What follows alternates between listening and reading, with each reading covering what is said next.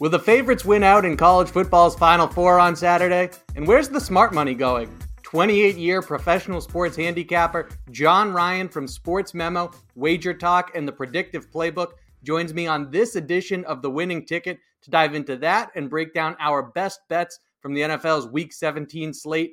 Our loyal viewers know John's a regular on this program, and like me, I'm sure they can't wait to get your insight. John, thanks as always for taking the time. Oh, it's my pleasure as always, Bobby. And your insights are, you know, equal and sometimes even better than some of the thoughts I get. I think the combination of the two of us and the exchange of the information does create idea generation, betting strategies, and I think it just makes better results overall. You can't do this in a vacuum.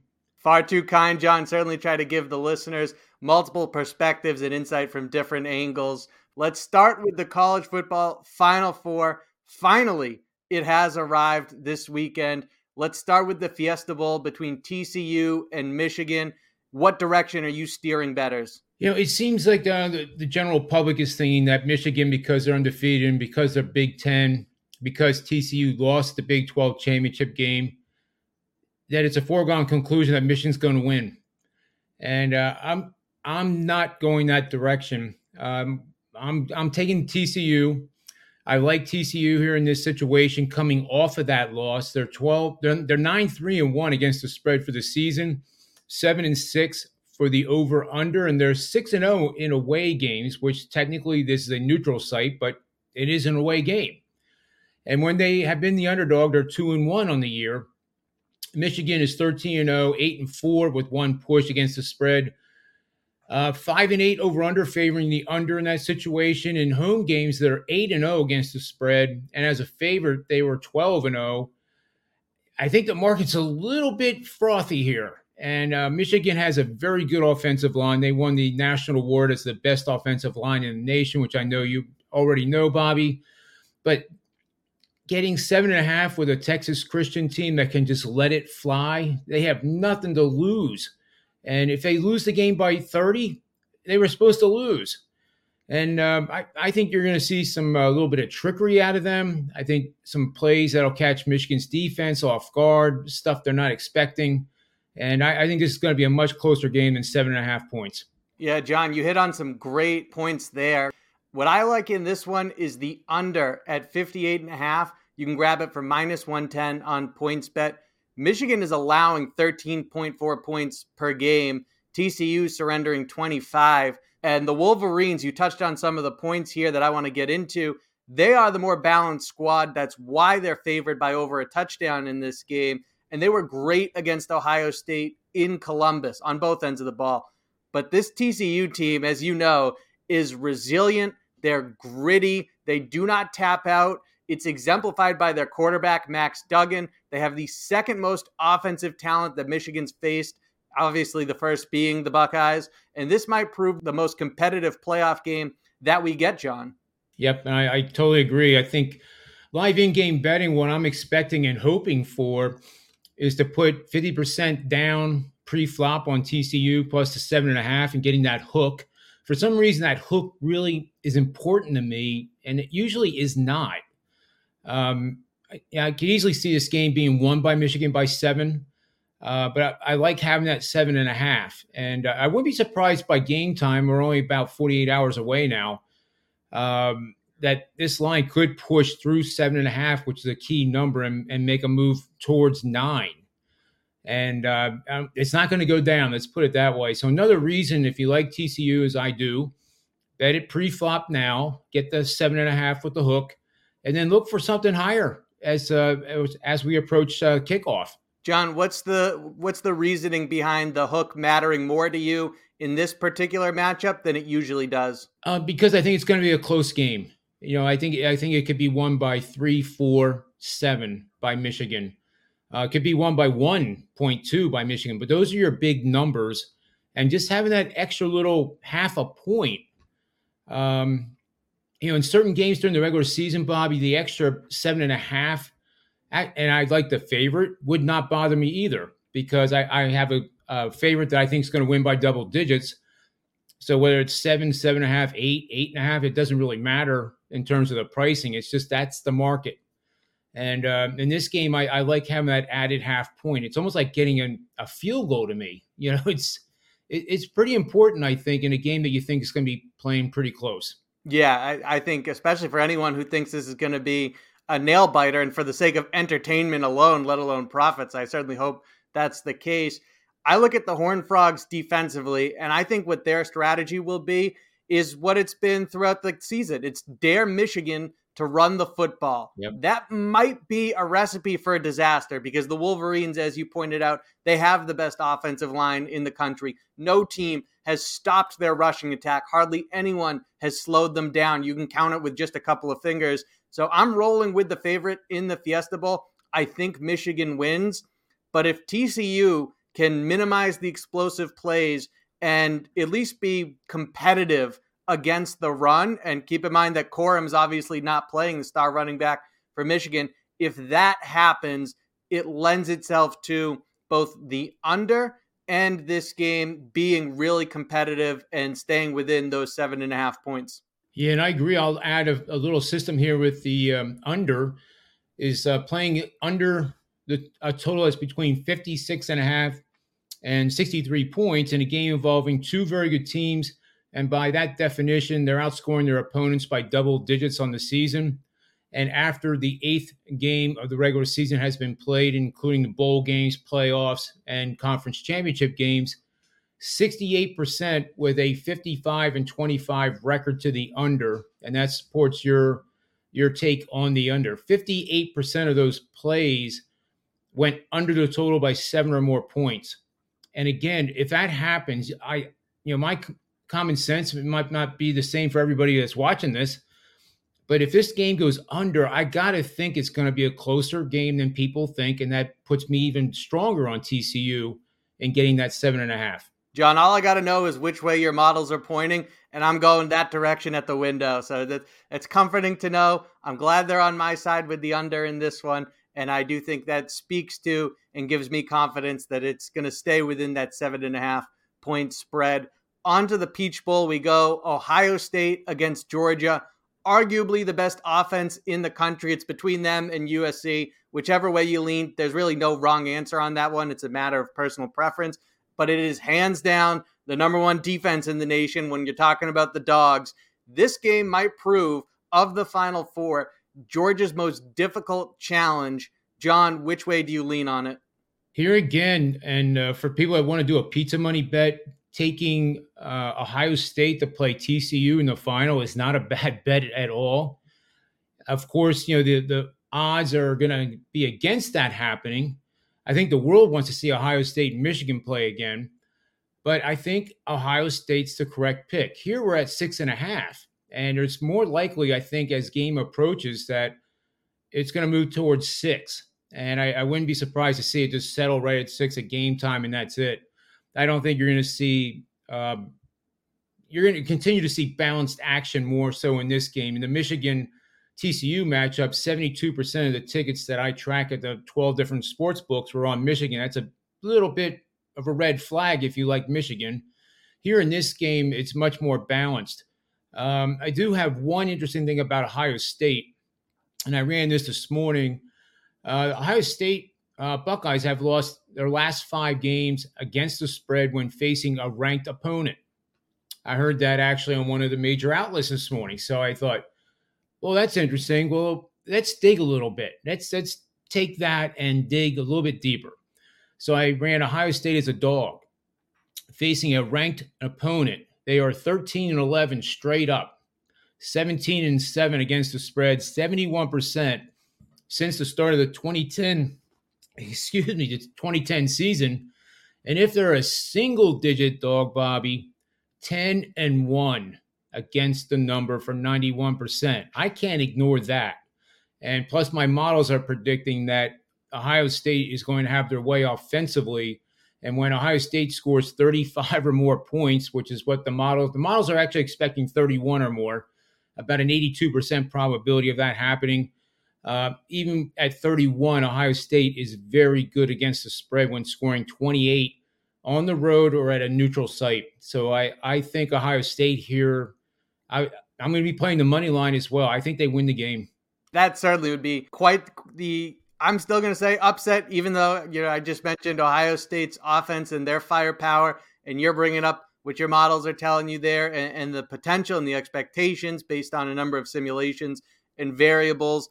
And then I also look at John, the fact that Ohio State, what will they do with the second chance that they've been given? They were on the outside looking in. It took a Trojans loss for the Buckeyes to get back to the Final Four. So, do they capitalize on that? Do they atone for laying an egg at home against their rivals from Ann Arbor? That's going to be really interesting to see. It might prove to mean nothing, but going into this matchup, I can't discount that. And I think that if the Buckeyes can run the ball and dine on more than just the deep ball, then they have a chance to control the clock, keep their defense off the field, and pull off the upset. There will be one on one opportunities for them to hit home runs on two, and CJ Stroud has to capitalize on those. But the Bulldogs' offense is a vastly better complementary unit than Ohio State's defense, which is much improved this season. But that's really, I can't look past the combination of that and the potential for Jalen Carter to wreak havoc in the trenches in this game. And so to me, it's interesting because now I'm willing to, you know, I will defer to the expert, which is you here, but instinctively, I feel like the line should be higher than six and a half actually because of that difference in balance. And so you can grab it for minus 110 at a few places, including Caesars and Wynn. So I'm taking that to the window. And if everything goes right for the Buckeyes, then so be it. Although now I'm a little more concerned since your models are on the side of Ohio State and you're going as far as an upset, but I'm still going to roll with the dogs in this one. Fair enough. I give you one little system here too in Ohio State. Um, you're going to bet on any team after having lost to the spread by 49 or more points in their last five games. As we know, they got crushed by Michigan and the game taking place in December or January. So that usually um, means a conference championship game or a bowl game, college football playoff game, not a regular season game. That has gone 72% against the number since 1990 on a 55 and 21 record. And that supports Ohio State. But to your point, Bobby, you know, it's not 55 and 0, it's 55 and 21. That means that there's 21 losses here where this system was completely wrong and the bet lost. And people, you know, it's really important to understand that that fact. If, if something's hitting 80%, it doesn't mean that the game you're betting on and taking to the window is going to win. It, it has a 20% chance of losing. So I sometimes emphasize, you know, to get away from the hype, to emphasize the fact that, yeah, you know what?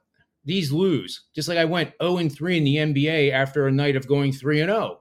That's the life of a professional sports bettor, and you can't let one play allow you to be impacted by the next day. And I hope that made sense. And lastly, Bobby, I must say, for handicapping, I'm a Penn State uh, fan. I, I, had you know a few uh, kids that went there, and it's a tremendous place as a result of going to Penn State, I'm not exactly Ohio State Buckeye lover. And I don't like Michigan either. so when you look at a game like this, I love how Georgia plays. I love the head coach. I, I like everything in the world about them. But when it comes to betting money, you have to throw that out the window and be 100% objective. So if your team that you hate comes up and you like them, don't let that hatred of that team prevent you from an opportunity. Head over heart for sure. and also, John, what I'm hearing is that you can't lose. If Ohio State gets it done, you profit. and if Georgia beats them, especially if they stomp them, then there's the Schadenfreude in that. Very good. So I think you are sitting in the catbird seat and should be able to enjoy this weekend's action no matter how it unfolds, John. Let's move to Sunday in the NFL and our best bets. Let's start with the Jaguars and the Texans. Jaguars and the Texans. Here we go with um, you know we have a very unusual situation in the NFL this year, and we've only been in uh, the second year of having seven playoff teams in each conference. What it's done, however, is it's allowed the mediocre, struggling type of teams that really can't put together a you know a three game winning streak and more likely to have a four game losing streak during the course of the season, still having a chance to make the playoffs with a losing record. There's been uh, three divisional champions of uh, losing record uh, winners. In other words, the team had a losing record, won the division, made it to the playoffs. We could have two of those this year, one out of the AFC and one out of the uh, NFC. Jacksonville is in that position now, and no matter what happens in their game uh, this this Sunday, no matter what happens to the game with Tennessee, uh, that ha- that they're playing tonight against Dallas, which they are basically throwing in the towel to lose and and rest players. Basically, is what they're doing. They're they're putting all their their eggs in one basket, and that comes down to this final game of the regular season, which will determine the the champion. I don't think Jacksonville has any reason to take the foot off the gas pedal. They have won three of their last four games, and uh, they're they're playing at the best level they have played of the last two seasons, and they're going to be a four point, four and a half point road favorite here going up against the Texans, who have you know two wins, but they actually have been playing better, as you know, Bobby. But I think Jacksonville just you know doesn't fool around, and they treat it like a must-win game, and that's a lot easier to do than what I think Tennessee is doing, where you know you have the Tannehill injury, you have a you know that problem. I don't think Tennessee's going to be able to bounce back if they get throttled by Dallas tonight. And I think that's what's going to happen with that game tonight. So I like Jacksonville here quite a bit uh, against the spread. And uh, if it would drop for any reason, you know, consider the money line. You know, if you get the money line under 175, you know, throwing a, a little bit of pizza money on there, no more than a unit if you're betting five units, say, on the, you know, 20% of your normal bet should not be on the money line with a favorite as a rule. So uh, I like Jacksonville here minus the four uh, to probably win the game by double digits. Yeah, John, I'm with you on that. The Texans, they've been scrappy, and it's been impressive to see whether it was the Cowboys, the Chiefs, the Titans, you name it. They have not thrown in the towel. At the same time, the Jags are rolling right now. I'm sure they're thrilled to go from those frigid conditions at MetLife Stadium in New Jersey to playing in a dome in Houston. Trevor Lawrence is just, it seems like he keeps getting better and better. And against the Jets, it was his ability to make plays with his legs. He's always had that capability. He was a more willing runner in that game due to the inclement weather, and that was an important part and a necessary ingredient for that Jaguars victory. You look at their defense and how they're playing well, and they force turnovers. So I'm with you. I think the Jaguars get it done. One of my best bets, the one that I want to start with, is the Niners taking on the Raiders in Las Vegas. I'm on San Francisco here at minus six for minus 110 on Unibet. If you're more comfortable going to PointsBet, for instance, you can get it for minus nine and a half at minus 115. But, John, give me Brock Purdy to keep the momentum rolling. Give me the Niners defense against Jarrett Stidham. San Francisco's defense is allowing the fewest points per game. Jarrett Stidham stinks. and there is the concern in my mind that I've upset the football and the betting gods. So now he plays above his head. But an average defense shouldn't allow that to happen, let alone perhaps the best one in the NFL. This to me feels like the free space on the bingo card. Never mind an upset. There's nothing that suggests the Niners win this game by less than a touchdown. Hey, I agree. The one thing that bothers me, and this is something um, that people really want to track, especially when we get to next preseason, is the Circa puts out betting lines for every single game for the whole entire season before the preseason even starts. So I've been tracking this for the better part of a decade. And last year in the Circa contest, I actually used this strategy successfully and it hit 68%. These plays this year are in the low 60% range. And what you simply do is you take the opening line of the Circa before the season started, which had Las Vegas favored by a point and a half. The 49ers now are a double digit favorite, which means the line has moved eight and a half points over the course of the season. And when it's more than seven, you want to become contrarian. Now, could I do this, Bobby, with the with the LA uh, Raiders, uh, or not the LA Raiders, the Las Vegas Raiders? I don't think so. I don't think there's a, a chance, and you know what, of me putting any of my hard-earned money behind the Raiders. But it is something to watch with other games throughout the season and, and definitely, you know, make note of it. So you track it again next year because it, it does give you some contrarian bets that make abs- absolutely no sense. A lot of times they're dogs, and then the dog ends up winning the game. So uh, with the volatility of the NFL, that is one thing that's holding me back from thinking the 49ers don't win by, you know, 20 or more. Yeah, I cannot. You know, I'm going to start checking out this circa the preseason lines for every game come the regular season. That that is definitely a fun little exercise to start monitoring. So I'm going to join you in doing so. And then a game I told you off the air that I'm really excited to get your perspective on it. It's the Eagles and the Saints in Philly. Your thoughts?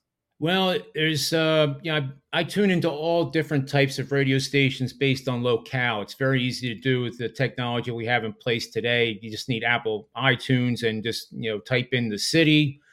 And uh, a lot of times I listen to, um, you know, kind of your neck of the woods, you know, that New England, uh, you know, flavor is pretty good. But there's nothing worse than the Philadelphia region. And to a certain degree, the New York region is probably right behind them, too you know, the, Eagles lost to the Dallas Cowboys, their divisional rival. And uh, all of a sudden, now the world is coming to an end. The Eagles are in trouble. If you listen to these radio stations, they are.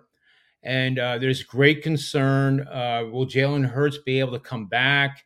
The loss of Lane Johnson uh, is obviously a big loss. I'm not going to undermine that in the least. But I'm here to tell you that the Eagles are going to be fine. And the, one of the reasons why is not to do with analytics, it's the team chemistry. And there was an interview, post game interview with Jalen Hurts and uh, Kelce, their center. And it literally was like two college fraternity buddies just having fun with the interview. The entire offensive line actually did a recording in a recording studio singing Christmas carols I mean, I never saw anything more enjoyable in my life. It was humorous, it was entertaining, but you don't find that kind of chemistry in the NFL. You know, it really is something in Philadelphia. And uh, going against a losing record team here that, you know, is one of those teams I mentioned when we started talking about the NFL that they still have a chance. Well, I think after this weekend they won't have a chance, and they'll be they'll be home for the uh, the playoffs. I see the Eagles just dominating this game. I don't care who the quarterback is. They didn't lose that game against Dallas because of the quarterback situation. They committed four turnovers.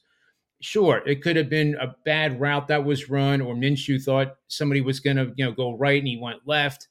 That can be worked out quickly, especially with a backup quarterback as good as he is. So I like the Eagles here to uh, take care of business in a big way. And lastly, because I am talking a lot more than I usually do, Bob. I mean, I apologize for that. It's, it's welcome. You you have me on the edge of my seat. The week um, situational betting angle for Week 17 is to bet on winning record home teams in the last three weeks of the regular season. The home team has a winning record on the season, and the guest has a losing record on the season, and the guest is scoring an anemic 22 or fewer points per game. That all adds up to a 40 and 10 straight up record, 80%. 30 and 17 with three pushes against the number that's 64% winning bets. I'm taking the Eagles. And again, in game betting, if for some reason the Saints would score first, especially if it's a touchdown, that's where the advantage is. And you want to jump on that Eagles line as quickly as possible they it might only move maybe a point or two if they score first, but in fact of the matter is you get a cheaper price to bet on the team that you think is going to end up winning by double digits or possibly more. So I like the Eagles here to secure the number one seed in the conference, take care of the division, and then rest against the Giants in the final game of the regular season. Yeah, I think that happens as well. I understand that the Saints are a physical team but I think the Eagles should and will handle business. John, that Philadelphia team chemistry reminds me a lot of 2017. Yep. And uh, Jalen Hurts, it was my understanding that if that was a playoff game in Dallas, that he would have suited up for it. So I think he'll be just fine for the postseason. Lane Johnson, they're hoping to get back. Him, I think they need for when they go up against the other top teams in the conference, especially if they get to the Super Bowl. But again, they the belief seems to be right now that they will have both, and certainly that they'll have Jalen Hurts under center. So I think the Eagles, I know they've been bit by the injury bug at the worst possible time, but I think it will ultimately play out where they'll be just fine. And I look at the Cowboys in a must win game at home against their arch rivals, and they barely beat them with the backup quarterback on the other side. It's not a good look for Dallas. So if I'm Philly, I'm taking a lot of positives from how that one unfolded. The next game I want to get to here is that Rams Chargers tilt. I'm on the Chargers at minus six and a half. You can get it for minus 110 on PointsBet. Don't overreact to the Rams beating the brakes off the Broncos. This is the same team that put up 12 points at Lambeau, looked bad with Matthew Stafford and Cooper Kupp in the lineup, and needed a miracle and the Raiders' ineptitude to pull off a comeback win in which they put 17 points on the board. Conversely, the Chargers are getting healthier. It coincides with them going on a three game winning streak and their defense is starting with that win over the Dolphins to play its best ball of the season. So I'm backing LA's AFC team, a tenant of SoFi Stadium, to win by at least a touchdown against the building's landlord. I love it. I'm with you. And uh, just to uh, tell everybody, you and I don't talk about who we're going to pick in these games, and that's what makes this really fun to do, right? Close to the vest. And uh, in this game, uh, I wanted to mention too, uh, it was an article I wrote that's over on gambling.com uh, for the Super Bowl uh, can, uh, participants. Who's going to make the Super Bowl? Not who's going to win, but who's going to get there. And uh, what I did was I went through a lot of articles that were already written, wrote down the final results of who they picked to get to the Super Bowl. And I picked two teams that were flying under the radar. And one of them is the Chargers. I think the Chargers, not only for this game, but the foreseeable future are the team that is going to be the most dangerous when we get to the playoffs. Herbert's just getting better and better and better. They're getting healthier and healthier. They'll be at full strength by the first playoff game. And you know, there's no foregone conclusion in the NFL that Buffalo or Kansas City is going to make it to, make it to the Super Bowl. And uh, the other team I picked, Bobby, was the San Francisco 49ers, who if I was an Eagle fan, that's the team I'm scared of. You mentioned the physicality. Uh, that could be a problem without having Lane Johnson on the offensive line. And I can't agree more. And the most physical defense in the NFL is the San Francisco 49ers. So I'm kind of excited about that. And I did bet a whopping $10 at 80 to 1. Chicago or um, the Chargers against the 49ers in Super Bowl 57. And you can still get on board for 60 to 1. That buys a lot of pizzas. Yeah, it certainly does. I'm already starting to think of my favorite places to get a good slice. And so it's going to be really interesting to see because you laid it out for why the Chargers, it seems like they're peaking at the right time as they get healthier. And they are a team that is certainly, we see the flaws in the top three in the AFC the Chiefs, the Bills, and the Bengals. And the Chargers are a team that, if it comes together, has the talent to knock off one or two of them if that's their path they certainly have it within their potential to get to the Super Bowl and represent the AFC. Absolutely. I think that's a I think that's a good pizza money bet just to take the Chargers to make it to the uh, conference championship game would be a good bet.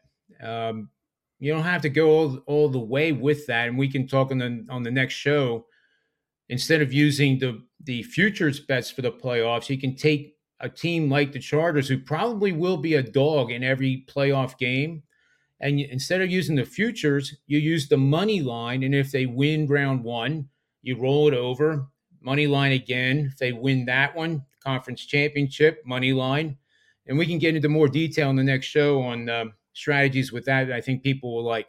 Yeah, it's we definitely will do that. By the way, and it's winter over here in the Northeast, so any strategy that gives me a chance to win sixty pizzas, I'm all for it. There you go. That wraps up this edition of the winning ticket. But before we go, John, the stage is yours to promote any work you want to share and let everyone know where they can find you on social media.